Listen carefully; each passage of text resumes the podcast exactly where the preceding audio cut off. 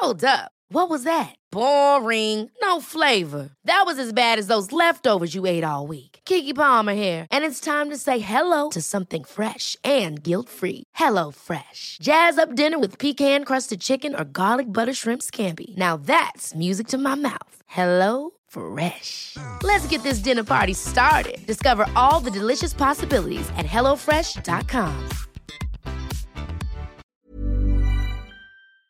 You're listening to the Irish Times Women's Podcast. I'm Kathy Sheridan. My guest today, to my great delight, is the author and UCD Professor of Drama, Emilie Pine, who did something very different this year by taking a break from academic writing to publish a collection of deeply personal essays. To call them personal, actually, is to really understate it. The essays and notes to self explore topics that we're not supposed to talk about, such as infertility, miscarriage, and alcoholism. And the book featured on best of lists everywhere in 2018. Emilie also won the Best Newcomer category at the recent An Post Irish Book Awards. The honesty and rawness of the essays and notes to self is striking, and I was delighted to have the chance to discuss them with Emilie in person. Emilie, one of the things that struck me about your writings about your father, which was only the beginning of this, I thought this was going to be the absolute most dramatic part of it. In fact, it wasn't. Uh, but your father um, was sounds monstrous in the essay, and yet you're going to tell me you love him dearly and he's not. Oh, absolutely. I grew up adoring him, and some of the pieces that I talk about in Notes to Self about him, these stories were kind of funny family stories about the day, you know, dad would take you out and never think about feeding you, you know, and then eventually you might get a packet of digestives, you know, in the back of the car at the end of the day or whatever. These kind of amusing stories and anecdotes that we t- always told to ourselves. When you write them down and when people read them, you suddenly realize they're actually quite serious. And the digestive's not serious, but other aspects of it, you think, oh, this is. We laughed about it because it was the only way of talking about it without confronting the difficulty or the shame or the emotional pain of it. Um, and we do that a lot in Ireland about lots of things, you know. And and I think alcoholism is is number one on the list of things we talk about without actually talking about. Funny stories, quote yeah. unquote. Yeah, exactly. And then you think, oh, these are actually quite serious, and um, you start to share them with other people, and their faces fall, and you realise, oh, okay, maybe we should, maybe I should change my tone. And part of writing notes to self actually was about trying to decide the tone of voice of the book, right? Not self pitying, but also not making too light of things that were serious. Whether they were things that happened, you know, because my dad had an alcohol abuse problem for decades, or because, you know, as a teenager, I encountered certain really destructive and painful scenarios um, where other people did bad things to me. And I kind of made them safe in my life by telling them as funny stories. And then you could look back and you think, well, maybe these are not, these are things that we need to expose to light and allow the risk of them being dangerous really dangerous, Emilie, because one of the things that jumped out at me, among the many things that jumped out at me, was the night your father telephoned you to say he was going to kill himself. Yeah, I was only very young then. What age were you then? Because I don't know, my memory is a tiny bit hazy about ages, but I was probably about eight or nine. And you said you loved him. Your response was to say, I love you. Yeah, that was all I could. I just didn't really understand. I knew, I mean, looking back, he must have been very drunk, but, you know, I was on the phone and I was just listening to him and he was slurring his words and and I just said I, I love you dad and and then and then you know the phone line goes dead and I thought about lots of things I thought at the time and I actually thought about it for years and years and years I thought about what I should have done you know as a child to try and save my dad because um, that's all I ever wanted to do and and and actually he didn't he he was he was he was drunk and he suffered very very badly from depression um, and I'm sure he was very seriously considering ending his life, but he didn't, which we're really grateful for. And he was fine the next day. But you do, you carry those things with you. And I never told anyone, you know, I didn't tell my mum because you don't want to worry your mum either, you know. My parents were separated, they didn't speak, so that wasn't really possible anyway. Which is another fascinating part of the story. One of, again, one of the many. But you do say, and it's a time of year when I think it's maybe especially relevant, you say it's hard to love an addict, but you can't stop the person who loves the addict exhausts their love on a daily basis and renews their love. It's funny, uh, you know. People ask me sometimes, you know, now because the the good news story is that my dad has stopped drinking. He went into liver failure, which was he needed to hit rock bottom, and he did hit it. This was only a few years ago, though. Now, yeah, 2013. Yes. and and was the the impetus for me to write this book really. Um, and he he gave up drink and is off the liver transplant list and is living his life, which is extraordinary. Something I couldn't have imagined a few years ago. Um, and so that's the that's the good news part of it. Uh, the since then, I've and since starting to talk about kind of alcoholism and its impact on families, people have asked me, you know, how do you look after yourself when you have a parent um, who is an alcoholic? And I don't have an easy answer for that. I think you do have to set boundaries. So, but you continually end up revising those boundaries if you. Uh, sometimes the only option is to actually walk away, and you, you don't want to do that.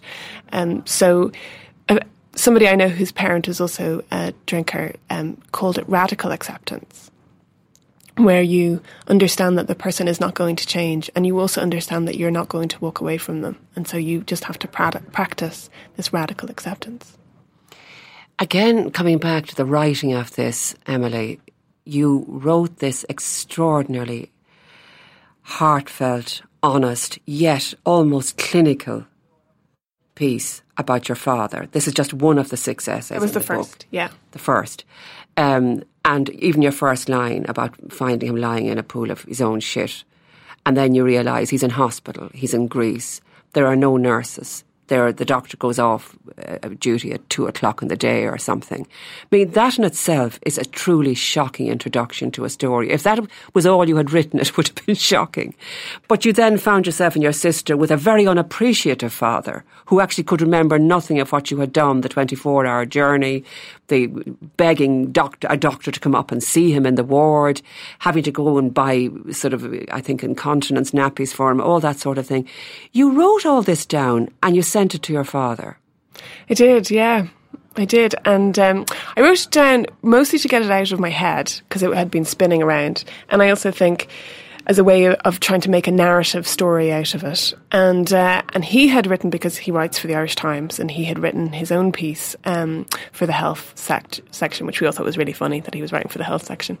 Um, and he so so and I hadn't really I hadn't seen us in his piece basically, and so I thought, well, I need to write something, and and I sent it to him, and in complete admiration of him he I you know he acknowledged what I had said in in the piece and in the essay.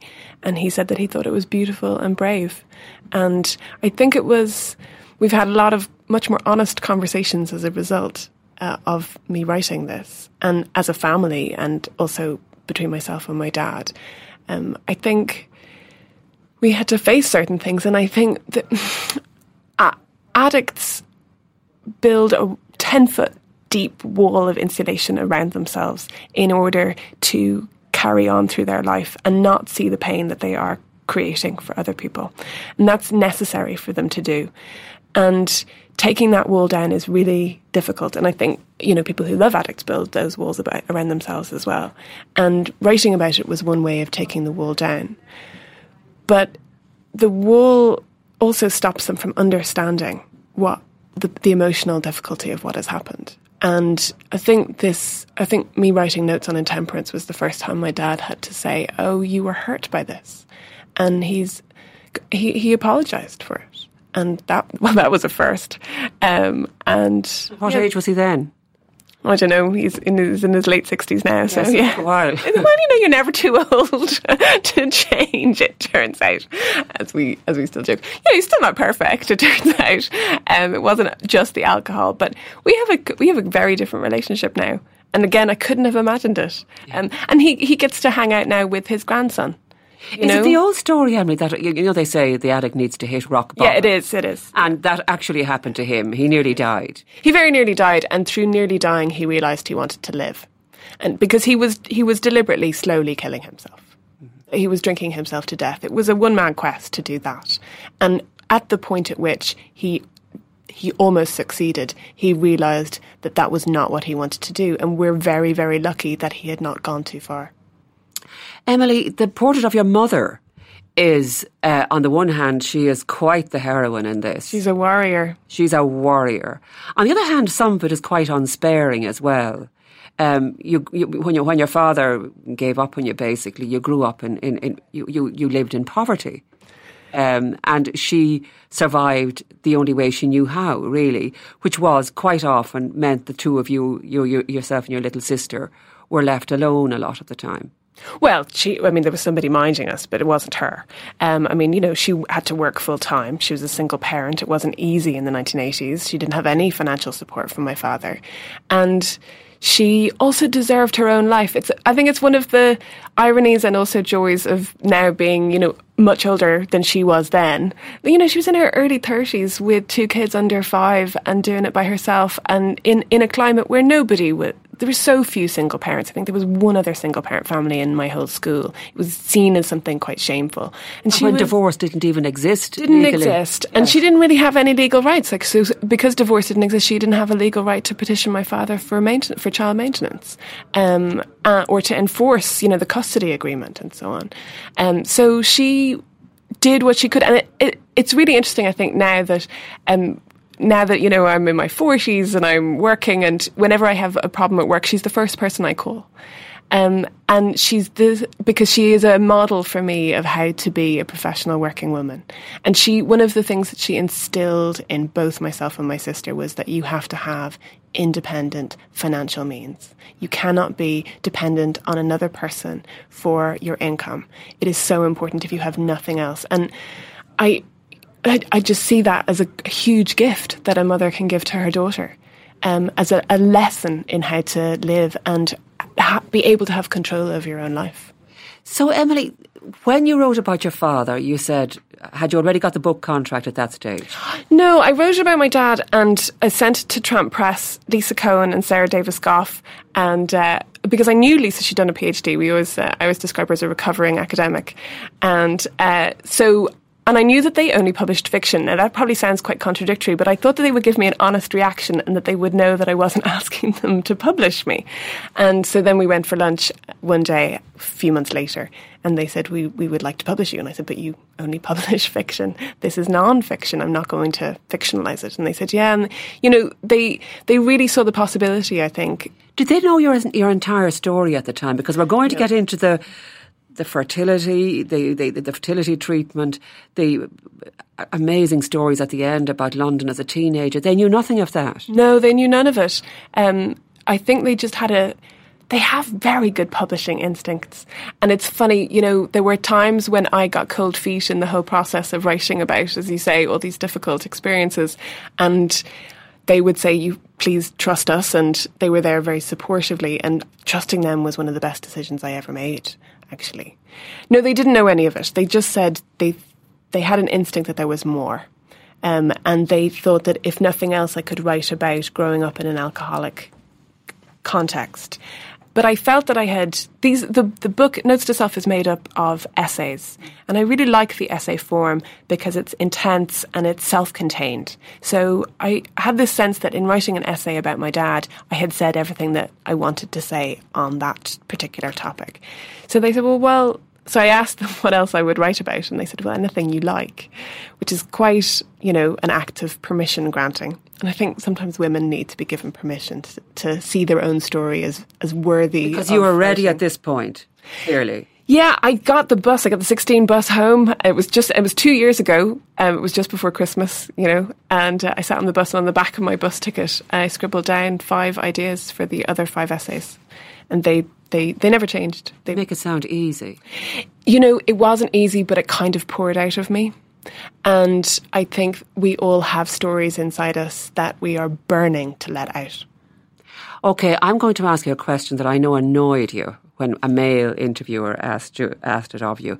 But you left actually the most what I would call in journalistic terms the most sensational stories until last, which is something we do not expect of authors or publishers nowadays. We expect to hear them roaring from the rooftops about whatever it is that is the most sensational detail in a story. And in your last chapter, which was quite shocking actually, because up to that point I had thought of you daughter of a writer. I don't know what your mother does for a living. You kept all that extraordinarily private, actually. Your husband is referred to as or the whole way through. Uh, so at, at, one level, you were extremely private. Well, they're their, their stories, yes. not mine. And yeah. I was determined to only tell my story and to protect their privacy where, where I felt it was appropriate. So you sounded like a sort of a typical middle class academic's daughter, mm-hmm. and you're hitting hard times, but actually you weren't starving and all How the rest. Middle class people are always fine. Yeah, absolutely. You know? And then we get to this last chapter, Emilie, where you talk about those years in London. Your mother uh, went to London for her job and took the two little girls with her. Mm-hmm. Tell us a little bit about that and explain to listeners why I would have found it so amazing. So I was 14 when we moved to London. Um, my mum did a really brave thing in trying to change our lives, and she really did. You know, she got us out of the poverty trap. And it was a really exciting new beginning. Um, but part of the problem was at that stage I had already I, w- I was already anorexic. Um, I wasn't really. I mean, I can see it now in hindsight, but I didn't know it at the time. I didn't have a language for it at the time. I was clearly depressed and not able to deal with the legacy of aspects of my childhood, which had been pretty fragmentary. And uh, suddenly plunged into a completely different context in a completely different city. And I was really excited to move to London. I remember talking about it with friends of mine in Dublin at school, and we were, you know, we couldn't wait to get out of Ireland.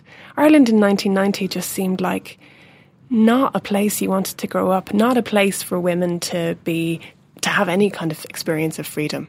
Um, and it, you know, way before anyone had ever heard of the Celtic Tiger, you know, it just we just wanted to to go somewhere else, and this was a, a ticket to do that. The it was funny when I was leaving London four years later, then in 1995, um, at 18, I realised that the things that had made London really exciting at the beginning, that nobody knew you and you could do anything and there was a kind of ticket for, to freedom, were also the things that made it really easy to leave at the end and made me really happy to come home to Dublin um, because it's really lonely, was really isolated and I was really alienated. I went to a school that was really big. It was a, you know, comprehensive school and there weren't you know, there weren't enough teachers, there wasn't enough care, there wasn't any care for people who were struggling at all. Um, when I was politely asked to leave that school, um, the headmistress said to my mother, who was delighted to get me out of it, um, which is a conversation actually she and I have only had very recently. I didn't know that at the time. I thought she was hugely disappointed in me. Um, the headmistress said we just we lose the we lose the bottom ten percent, and I was in that bottom ten percent and um, because I didn't have a very stable sense of self or a particularly happy mental health. Um, again, words I would never have been able to use at the time. Um, I just, I, I kind of, I found a different life where I felt that I could express myself. Unfortunately, that life was about drinking and drugs and going to nightclubs and raves and the being surrounded by a lot of friends, yes, um, who are st- many of whom are still friends today and are fantastic people, but by also really unscrupulous people and really da- dangerous situations. And you know, some of my friends died and they didn't make it, and their lives stopped when they were teenagers. And I feel very, very lucky. I, it is I'm very lucky to not have been one of them. What's astonishing about it as well, Emilie, is that what you were 15 or so, you, yeah. you, you, were in those middle, these desperately vulnerable middle teenage years. I don't care what kind of a family you're yeah. in, you're still, anything can happen in those years. It's pure luck, I think, that helps people survive them. But what, it, it was the sense of the, the predatory men around you, the sense that no one cared, you felt worthless, lonely, all of those things that I think assails many teenagers. Absolutely. But in your case, you felt you acted it out. Yes, and I, I, mean, I wasn't alone. There were there were lots of us, and nightclubs were full of fourteen year old girls in London in the nineties. You know, the we we were good for business. Um, you know, then I remember there was one time when a friend of mine and I she'd lost her child travel card in a nightclub, and uh, we went and picked it up from the front desk, and we were back later that night as uh, as guests at the nightclub. And we all had VIP passes to get in for free. And we were all 14, 15. You know, it was it was the it was norm. Um, and uh, but you know, and this comes back again to deciding on tone. Um, I had kind of not exactly sealed away that, those years in a tiny little box, but I had sealed away parts of it. And the parts that I let out were like, oh, I was, you know, wild and went to parties and, you know, backstage passes and all those kind of things as if they were glamorous. Um, but there was a really dark and serious and painful underside to that, which was that I would find myself in situations that I couldn't physically protect myself, including being raped. And I write about it in Notes to Self as, I write about the struggle to use that word rape. Um, I would not have used it at the time. It wasn't really until the writing of this book that I dis, that I named it. I thought there was a lot of stigma attached to the word. Um, I thought that there, my, I thought that you there had to be actual violence. You had to get beaten up in order for it to count. The fact that I knew the men who did this to me didn't seem to justify me using the word. And so I called, for all those years, I just thought, like literally for 25 years, I thought about these as occasions when I had sex against my will, which is basically the definition of rape. And it's funny, I see books like Asking for It and the recent stage adaptation and other representations of teenagers in exactly the same scenarios now and think, I'm so grateful that these conversations are being had out loud at last um, because I think you you keep the damage inside you if you don't let it out. And really oddly, since publishing it, I have had conversations with so many women who have exactly the same experience as me and who say, Oh, the number of times this happened to me, the number of times a man just treated my body as if he could use it, and my permission did not mean anything. Emilie, you, you asked one of your assailants, why had he, why you, why had he done it? And he said it's something about you. It's a vibe you give off. And I believed him. And you were what then? You were were you 15, 16? Probably 16 or 17. Well, I think just between you and me, I think one of the amazing things your publishers did and that you did was to keep that story to last.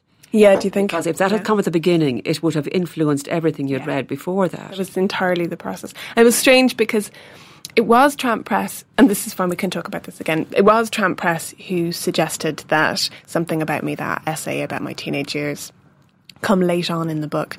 Um, I had assumed that they would want something more like chronological memoir.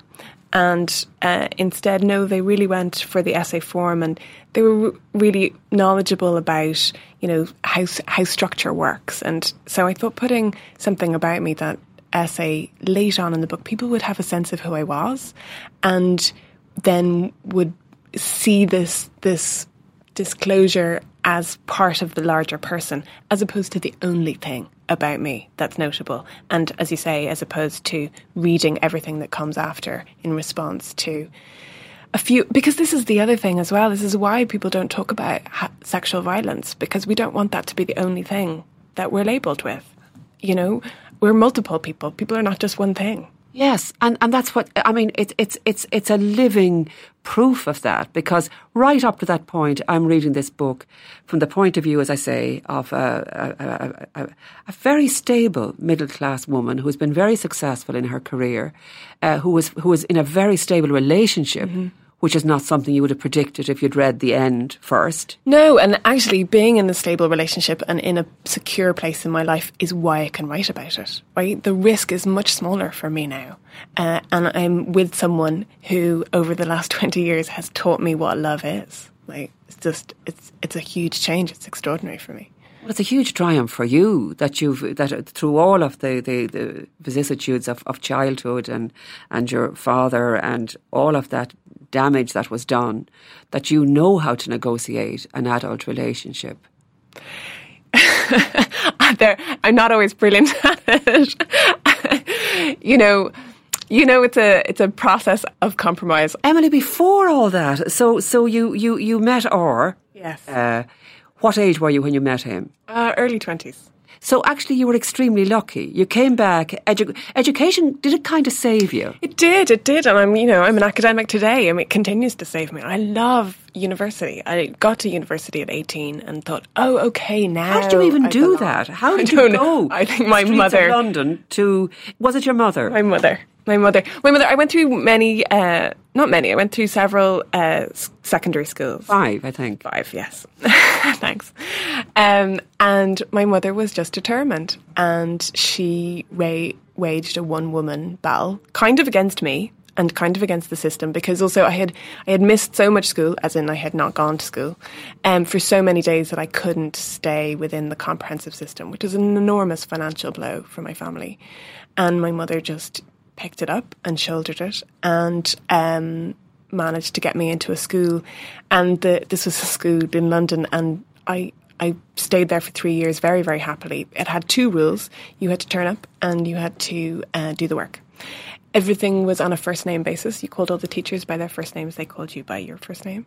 Um, you got you could take cigarette breaks.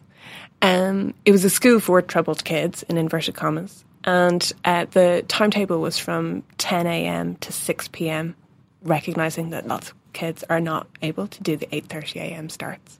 Um, so it was a really supportive environment, and they Does school still exist? it does, yeah. We send all our kids there. if we could afford it, it's very expensive.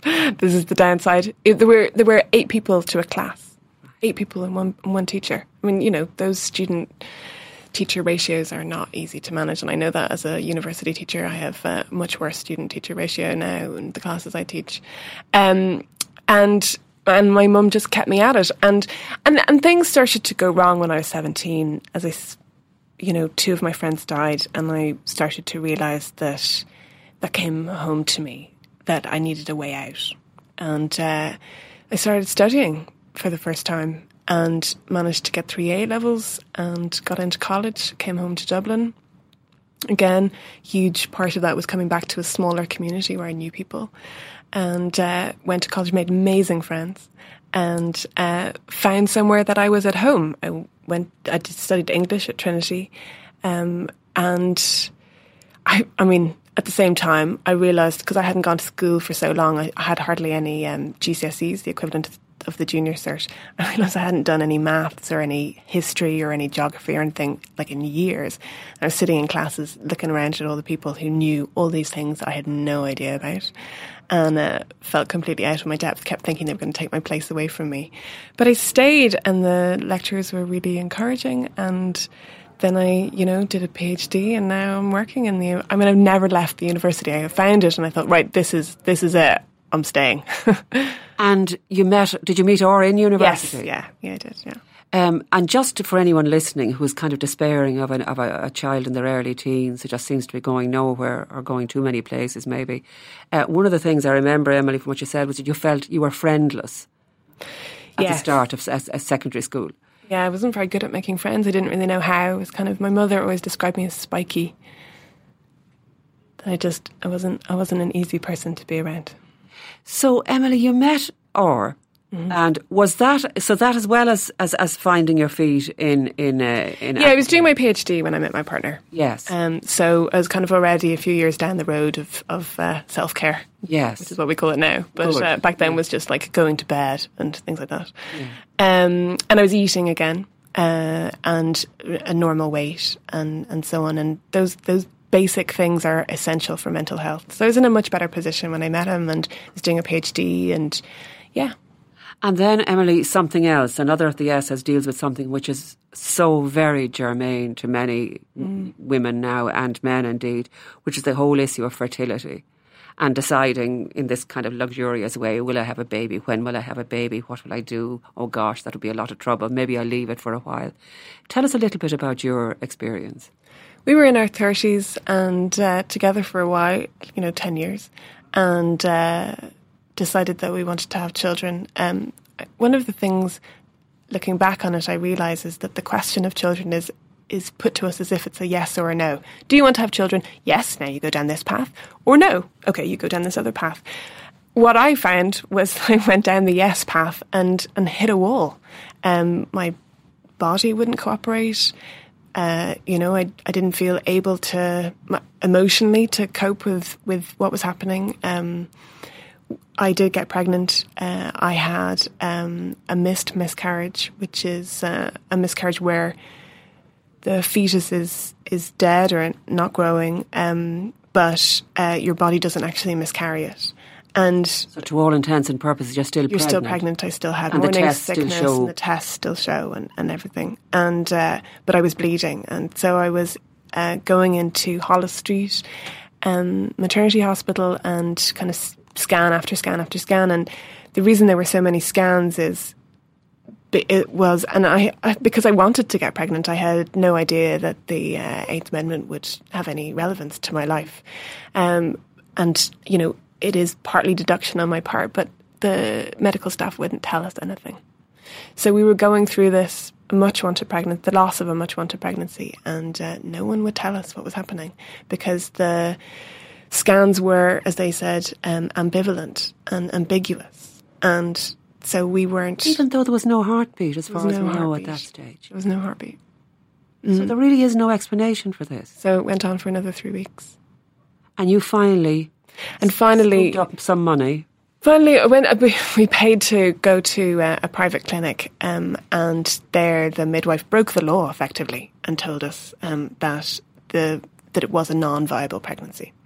Um, at which point, I was still pregnant and still carrying for another 10 days, but at least I had an answer.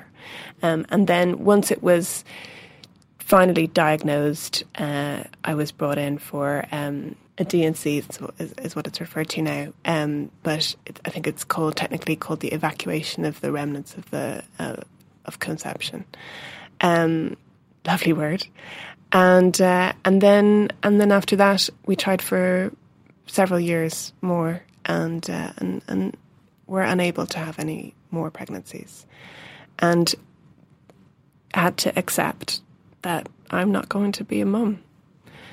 And writing the this is the second essay in the book, and it was the second one that I wrote, um, called "From the Baby Years," was really a, a way of charting the five years of that whole process, um, and getting to the point where I was at the end of the essay where I'm 40 and I and I kind of look at my life and go, okay, right, I'm done. I'm done beating myself up.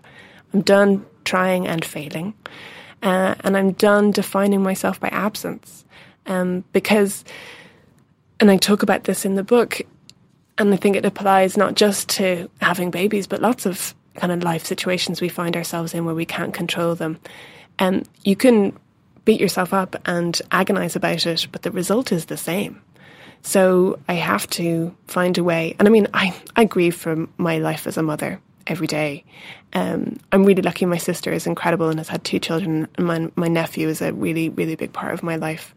Um, but that's it's not it's not my role. So I got to I got to do something else with my life. And and actually, writing notes to self was kind of the thing that I did instead of becoming a mum. Um, it's actually, can I just say to, to, to listeners, it's it's it's a it's an amazing portrayal of five years of of trying, of your marriage coming under pressure, of the awful sense, dawning sense that this is not going to happen, and then of having to make make the decision in the end about IVF. Um, I think it's a wonderful, wonderful portrayal of all that, Emilie. But in the end, you found it kind of freeing when when you you were grieving, obviously, the loss of this, but you also found it a freeing thing that you were able to say, that's the end of that now. My, I can lead a very good and productive life. It's freeing to make a decision and then to think, okay, well, what else can I do with my life? And again, to move away from this idea that women are somehow invalid if we're not also mothers. Um, and, you know, emotionally, I find it difficult. But the other side of it is that I have other, so many other things in my life. And, so many other things to do, and I just would rather concentrate on those now. Um, Again, one of the very honest uh, exchanges in the book is with your sister when she announced, your younger sister, when yeah. she announced that she was pregnant. Again, there's ferocious honesty in this where you couldn't think about it. It was terrible. I, w- I, w- I mean, you know, I'm her older sister. I meant to be on her side all of the time. And all I could think was, I'm not pregnant this is not fair. And it took me a full 24 hours to realize that she was giving me a gift by involving me in her pregnancy. And, you know, I'm, I'm incredibly lucky. Uh, at the close, incredibly close relationship that I have with my sister. Uh, we're five years apart in age, and we uh, weren't close companions as children. I think it's safe to say my mother would have many stories. Um, there was one, you know, there were times when we'd be walking down the road and she'd be holding us at arm's length, you know, on either arm, just because we would just hit each other. Constantly. Stop the hair pulling. Yeah, exactly. and the years of Emilie, there's a boy on the phone. Um, no, I mean it's just amazing now the kind of relationship that we have and how much she includes me in her children's lives is, has just been really, really important. And she is a huge figure in this book uh, in so many ways. She is she's infused in it. Um, you also describe the, the, her own tragedy.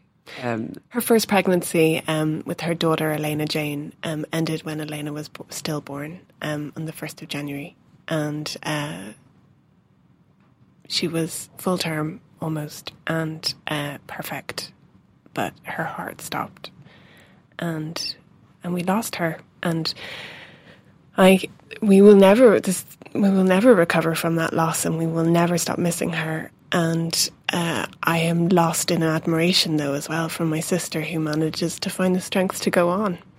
And uh, you know, it, it's only I think when it happens with your, within your own family that you start to see it everywhere.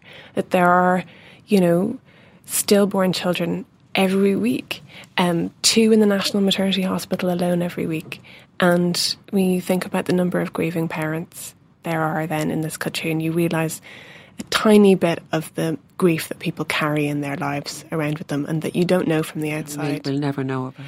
And I think it's wonderful that in recent years, um, Ireland has started to acknowledge stillborn children. And it really is quite recent. Um, until very, very recently, I think parents were expected never to talk about their kids who had died, um, to pretend that it it wasn't significant, um, not to name them, um, and and I think there's a confusion as well over people talk about miscarriage, and you know you want to say there's a very very big difference between a miscarriage, which is what I had, and stillborn daughter, which is who you know Elena. We all held her. Um, she was a she was a little baby girl. And even still, Emilie, I would say I don't need to say this to you, but your miscarriage was was such a loss of hope as uh, you know as well. It was it's it's it's it's a different thing. It's a different thing. We have our different losses, and yes. Um, one of the things you say is is uh, there's a pattern of not being taken seriously. During those years, yeah, um, we went to uh, fertility clinics and doctors, and I went through. Um, we both went through a range of tests and so on, as you do, um, when things don't go easily. And uh, I went to GPs and, and all the rest, and you know, kept trying to use my voice. And as we've said, I'm a middle class person. I talk for a living. You know, I'm a, I have a really high level of education.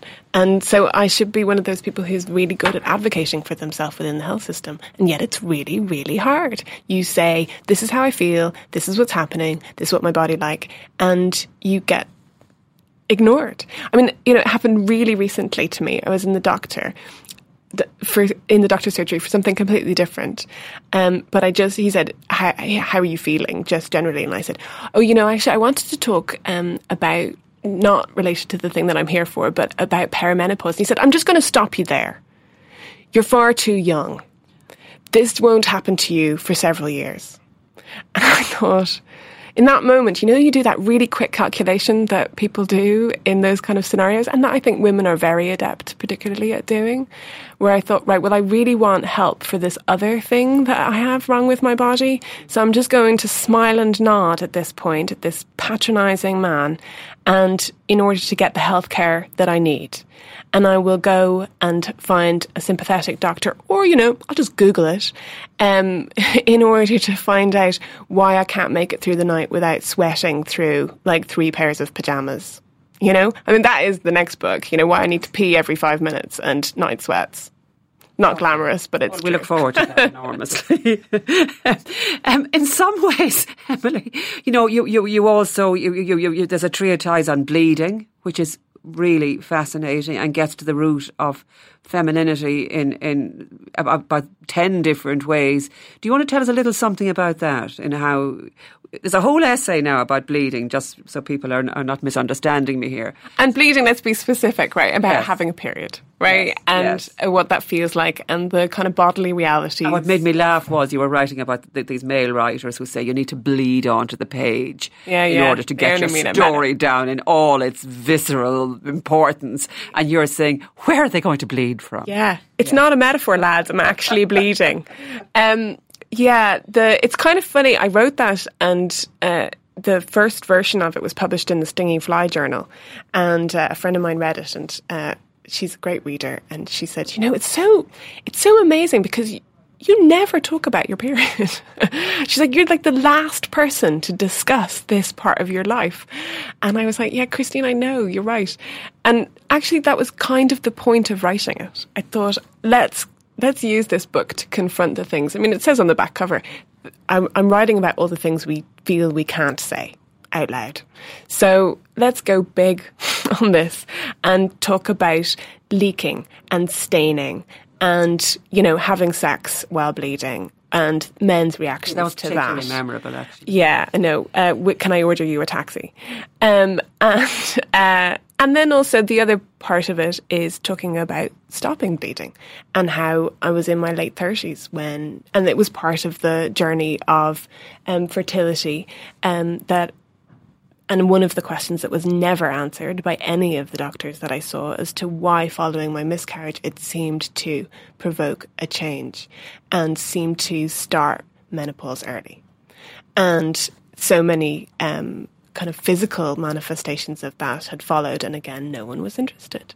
And so I wrote the essay. I mean, it is it's an angry essay, not in your face anger, but it is an essay informed by and driven by the kind of anger of being ignored and women's bodies somehow being silenced. And it was funny because I was talking about it with someone and I said, Oh, you know, this is an essay about how women's bodies are policed, how we have to have these hairless, you know, thin, white. I just said that made me laugh. That yeah. the bit about the, spa- the smash the patriarchy dance, where twenty women are, are are doing this fantastically theatrical dance, but they happen to be very well waxed and almost bare. Which I find myself in this odd position, I think many women find themselves in, where you are both envying them their, you know, ability to be these high maintenance women and also feeling small yourself for not living up to these bizarre beauty standards, mainly dictated, as far as I can see, by porn.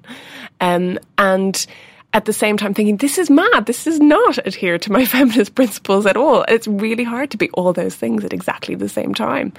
And, you know, I, I think women's bodies are policed by external forces and by women themselves, you know, which is perhaps the most difficult thing to write about. I think one of the most interesting things you ask there in the middle of the, the dance, this very strange dance, is why do they have to be so very bare? Yeah. Um, I think that's something we could come back to for a whole discussion, actually, sometime.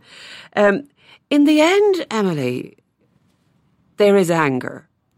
Um, and as you say, it's not something that grinds into the reader's brain. It's not something, I'll be honest with you and say that I wasn't looking forward to reading this book because I'd read that it made people cry and I just, I'm trying not to read anything bleak at the moment.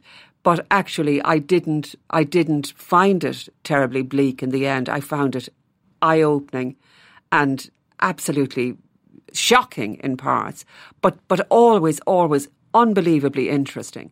But in the end, there is anger, and you say at one point that you're tired of being a feminist, and then you qualify it a little bit. I'm tired of having to be a feminist. Yes. You know, I'd love to live in a post feminist world. Wouldn't it be great? Yes, yes. You're tired of the responsibility. Yeah. Yes. I'm tired that it's still necessary. I'm tired that you keep protesting and things seem to change and then they backslide and there's a backlash and some appalling right wing misogynists being elected all over the place. Not, thankfully, mostly in Ireland. Um, and, you know, Ireland, I think, stands out as this beacon of hope that we actually have got the right results in the last couple of referenda.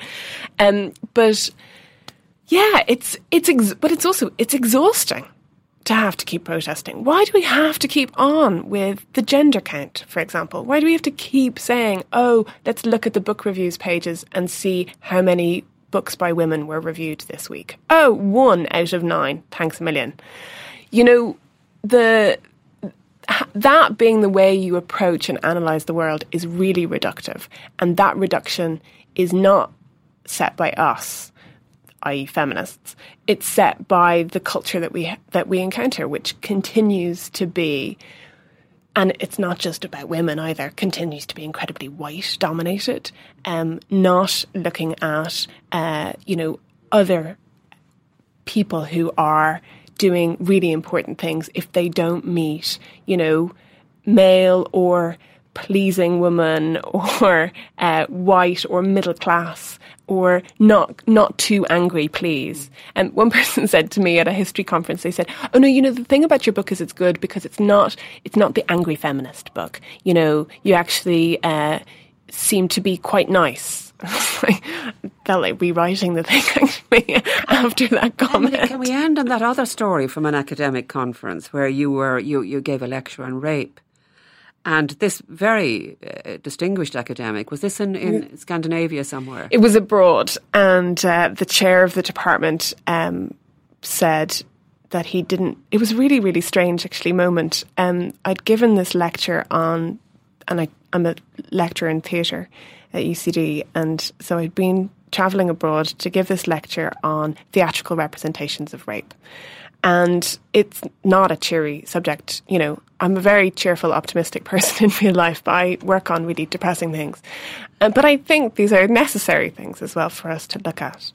And uh, at the end of the lecture, uh, the chair of the department opened the session by saying, you know, I, I don't know how to respond to what you've said um, because you look, and he paused and he said, I don't want to use the word cute, but then let it trail off and said, How you look and what you talk about don't seem to go together. And again, I just did a really fast calculation in my head and thought, right, let's move on. I didn't comment, I didn't react, I didn't say anything in relation to what he had said. I simply said, Does anybody have any questions? We just know this man is a very influential academic yeah. somewhere in, in Europe. Yeah.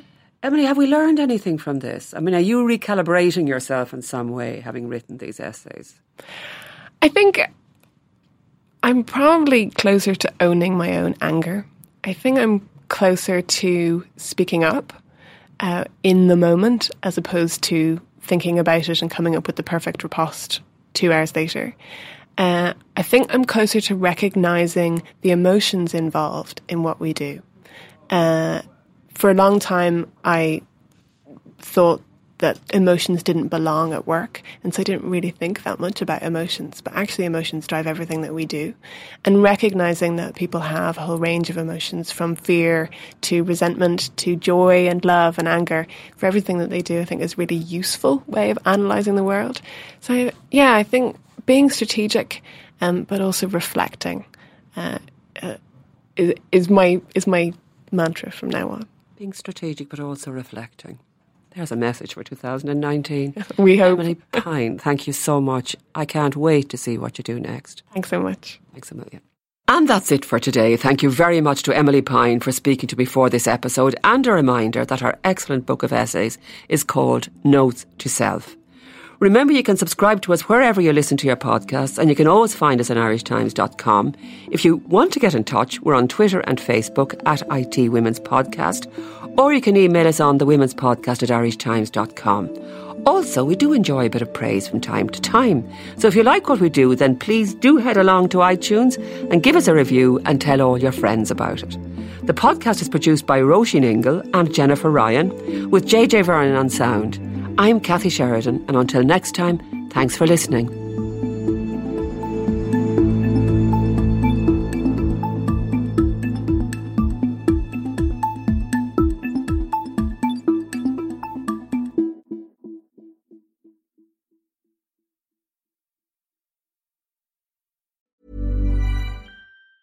Even on a budget, quality is non negotiable. That's why Quince is the place to score high-end essentials at 50 to 80% less than similar brands. Get your hands on buttery soft cashmere sweaters from just 60 bucks, Italian leather jackets, and so much more. And the best part about Quince, they exclusively partner with factories committed to safe, ethical, and responsible manufacturing. Elevate your style without the elevated price tag with Quince. Go to quince.com slash upgrade for free shipping and 365-day returns.